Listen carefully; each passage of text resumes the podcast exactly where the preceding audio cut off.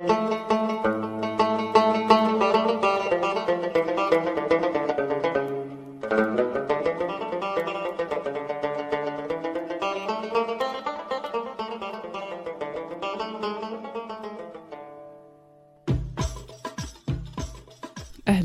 أنا مرام وهذا بودكاست شاي حبق في هذا البودكاست أشارككم معلومة يمكن تخلي حياتكم أفضل. جهزوا كوب الشاي ويلا نبدأ.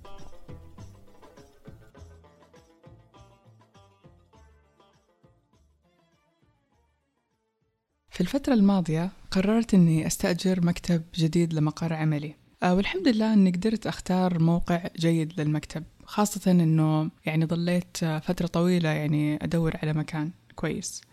وبمجرد ما بدأت في أعمال يعني اللي هو تجهيز المكتب وتنفيذه آه، يعني بديت فعلا أدخل في دائرة طويلة من المتاعب. ففي البداية ما كانت يمكن خطتي واضحة للمكان. آه ويمكن هذا الشيء بسبب إني أصلا أنا مصممة. فاعتمدت على يعني إني أنا مصممة وإنه خلاص هذا مجالي وإنه ما يحتاج إني أسوي مثلا مخططات ورسومات وأدخل بتفاصيل. وإني ممكن خلاص يعني بمجرد آه يعني توجيهات بسيطة للعاملين ممكن إني أوصل لمكان آه كويس. آه، خصوصا ان في هذيك الفترة يعني أصلا كنت مرة مشغولة بمشاريع ثانية. فما كان عندي الوقت الكافي صراحة إني أعطيه للتخطيط للمكتب. في البداية كانت الأمور آه كويسة وكانت ماشية يعني بشكل آه جيد. آه ولكن في مرحلة أو في يعني في نقطة من النقاط لما لما كثروا الناس اللي هم المفروض أتعامل معاهم في المشروع وأتعاقد معاهم بدأت أدخل في موجة من التوتر والقلق. خصوصا أنه صرت يعني مضطرة أني أروح الموقع تقريبا بشكل يومي لأنه العمالة ما كانت بنفس توقعاتي ما كان في تواصل آه خليني أقول فعال آه يعني كان عندي توقعات مثلا بأنه آه، راح يكون في تواصل مثلا أو, أو راح يكون في فهم عالي من جهتهم للأشياء اللي أنا أبغاها. بس اللي لاحظته بالواقع كان مختلف تماما. آه وهذا الشيء دخلني في دائرة من التوتر والقلق. آه فصرت كل يوم أروح الموقع وألاقي شيء غير تماما عن اللي أنا شرحته للعمال. وهذا شيء طبيعي كان مرة يأثر علي بشكل سلبي. طبعا هذا غير التأخيرات اللي صارت بالمشروع. آه فمثلا آه طبعا كثير من العمالة كانت توعدني بأوقات معينة وتسليمات معينة وما كان كثير من الأحيان يعني ما كنت ألاقي الالتزام هذا بالمواعيد. طبعا وخلال هذه الفترة بالذات يعني آه صار عندي نوع من ال يعني خلينا نقول التركيز التام على على كل على المكتب هذا وعلى كل اللي قاعد يصير فيه. وكأنه حياتي صارت تدور حوالين هذا المشروع. يعني صرت أصحى وأقوم على أفكار على صور على بس على على واتساب على رسائل على متابعات على مكالمات. آه، حتى تركيزي على نفس مشاريعي اللي هي أصلا يعني مشاريع العملاء الثانيين آه، قلت وحتى أنشطتي التسويقية اللي لازم أنا أسويها أصلا للعمل حقي برضها قلت. والسبب أنه كل يعني كان المكتب يعني قاعد يستنزف كثير من طاقتي وكثير من تركيزي. اللي صار كمان بهذه الفترة أنه مو بس عملي اللي تأثر يعني حتى جوانب حياتي الثانية تأثرت بشكل كبير. مثلا ما صرت أروح الجيم آه ما صرت أقرأ لأني دائما كنت أحس أنه ذهني مشوش.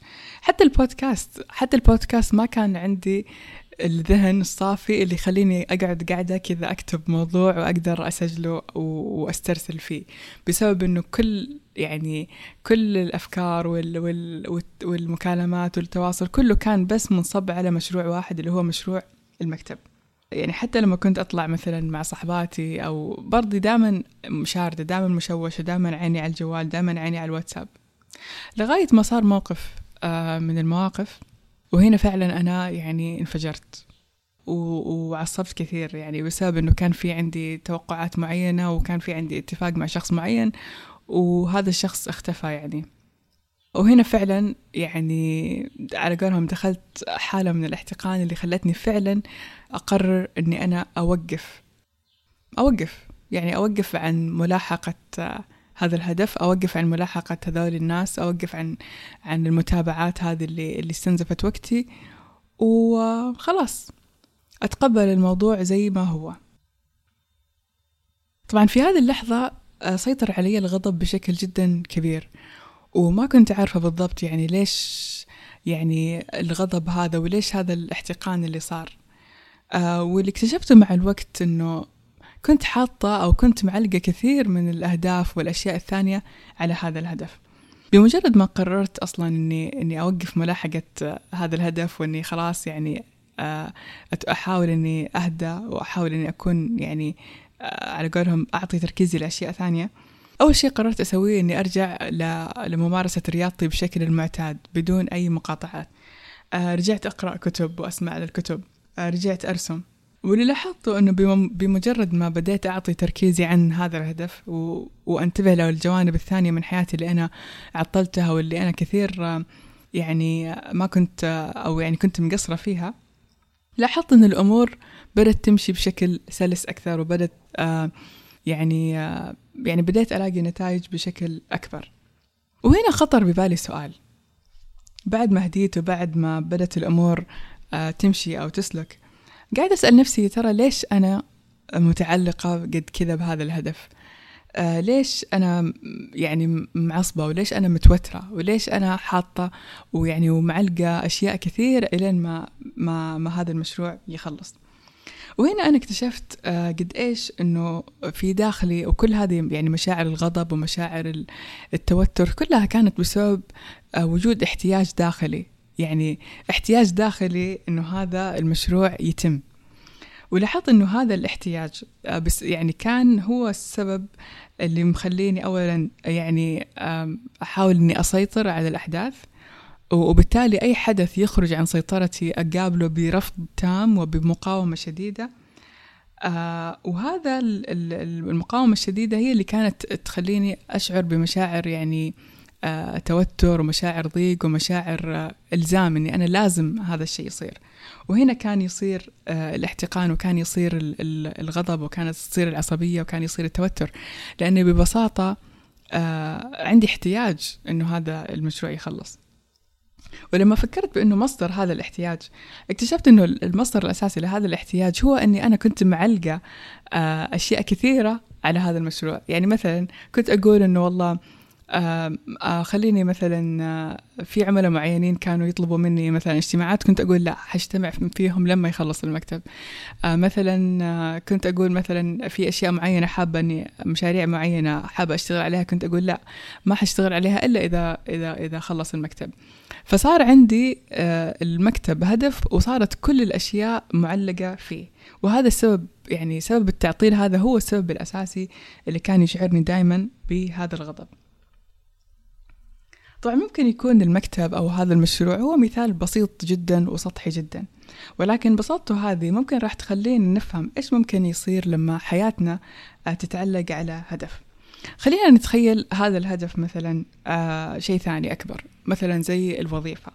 نتخيل أنه في وحدة مثلا حابة أنها تتوظف وهذه الإنسانة قدمت آه في كل مكان وسوت اللي عليها. وبدل ما تروح مثلا تشوف جوانب حياتها الثانية تقعد مع صحباتها تروح الجيم ترسم تمارس أي هواية هي تبغاها. قررت هذه الإنسانة أنها تقعد طول الوقت على الإيميل تستنى أي شركة ترد عليها. مثلا تفتح لينكد ان آه، مثلا تشوف آه، مثلا إذا جاها طلب جديد تفتح إيميلها تفتح الواتساب تفتح كل شيء بس إنها تدور على هدف واحد. وتخيلوا إنه هذه الإنسانة بدأت تربط أهداف ثانية بهذا الهدف. يعني مثلا ممكن صارت تقول إنه أنا والله مثلا بعدل نومي لا خليني أعدل نومي لما أتوظف. خليني أروح أشترك بالجيم. لا والله أنا الحين ما عندي فلوس لما أتوظف.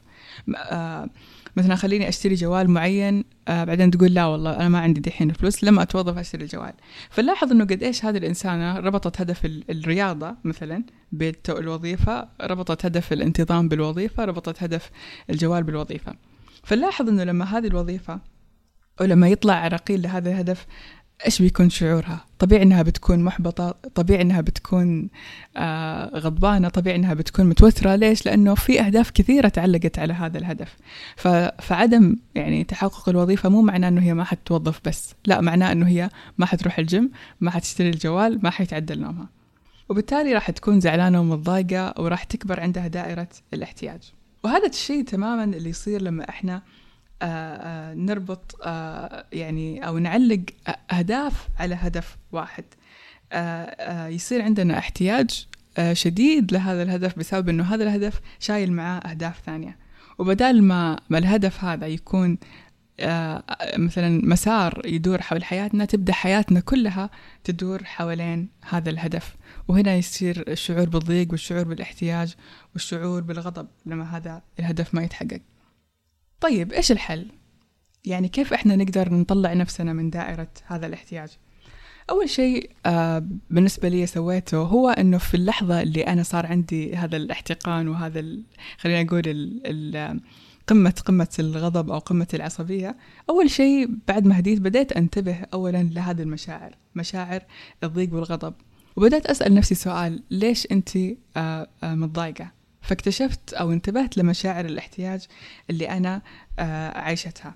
ثاني شيء قررت أني آه يعني بعد ما عرفت أو فهمت أنه أنا زعلانة لأنه في عندي أهداف كثيرة متعطلة بسبب هذا الهدف قررت أني أكسر هذه القاعدة. وكل هدف أوهمت نفسي أنه متعلق بهذا المكتب قررت أني أكسر هذا الارتباط. فرجعت مرة ثانية أسوي كل الأشياء بشكل طبيعي ونسيت تماما أنه أنا في عندي مشروع مرتبط أصلا بهذه الأهداف. وهنا بديت تدريجيا أتحول من فكرة الاحتياج إلى أنه هذا الهدف يتحقق لفكرة الاتزان آه، مع هذا الهدف مع فكرة إني أنا حابة إنه هذا الهدف يتحقق بس بنفس الوقت أنا قابلة أو أو أنا عندي سلام مع التأخير اللي حاصل ليش؟ لأنه أصلا جوانب حياتي الثانية وكل مشاريعي الثانية هي ماشية في مكانها بغض النظر عن هذا الهدف إذا تحقق أو شيء وتدريجيا تدريجيا قررت إني ما أسمح ابدا لهذا الاحتياج أو لهذا الهدف إنه يأثر على جوانب ثانية من حياتي. اللي بقوله من هذه الحلقة إنه صحيح إنه إحنا عندنا أهداف ورغبات آه مهمة ولكن لازم إحنا نتذكر إنه كل هذه الأهداف هدفها الأساسي هي تخدمنا إحنا وتخدم حياتنا إحنا وتخلي حياتنا أحسن. مو إنه الأهداف هذه آه آه تصير هي الفلك اللي تدور عليه حياتنا. فأتمنى يا رب أن تكون هذه الحلقة ممكن يعني تساعدكم ولو بشكل بسيط أنه نفهم قد إيش احتياجنا للأهداف ممكن آه، يوترنا وكيف نقدر نكسر هذا الاحتياج ونتوازن مع احتياجنا لهذه الأهداف. وشكرا لكم.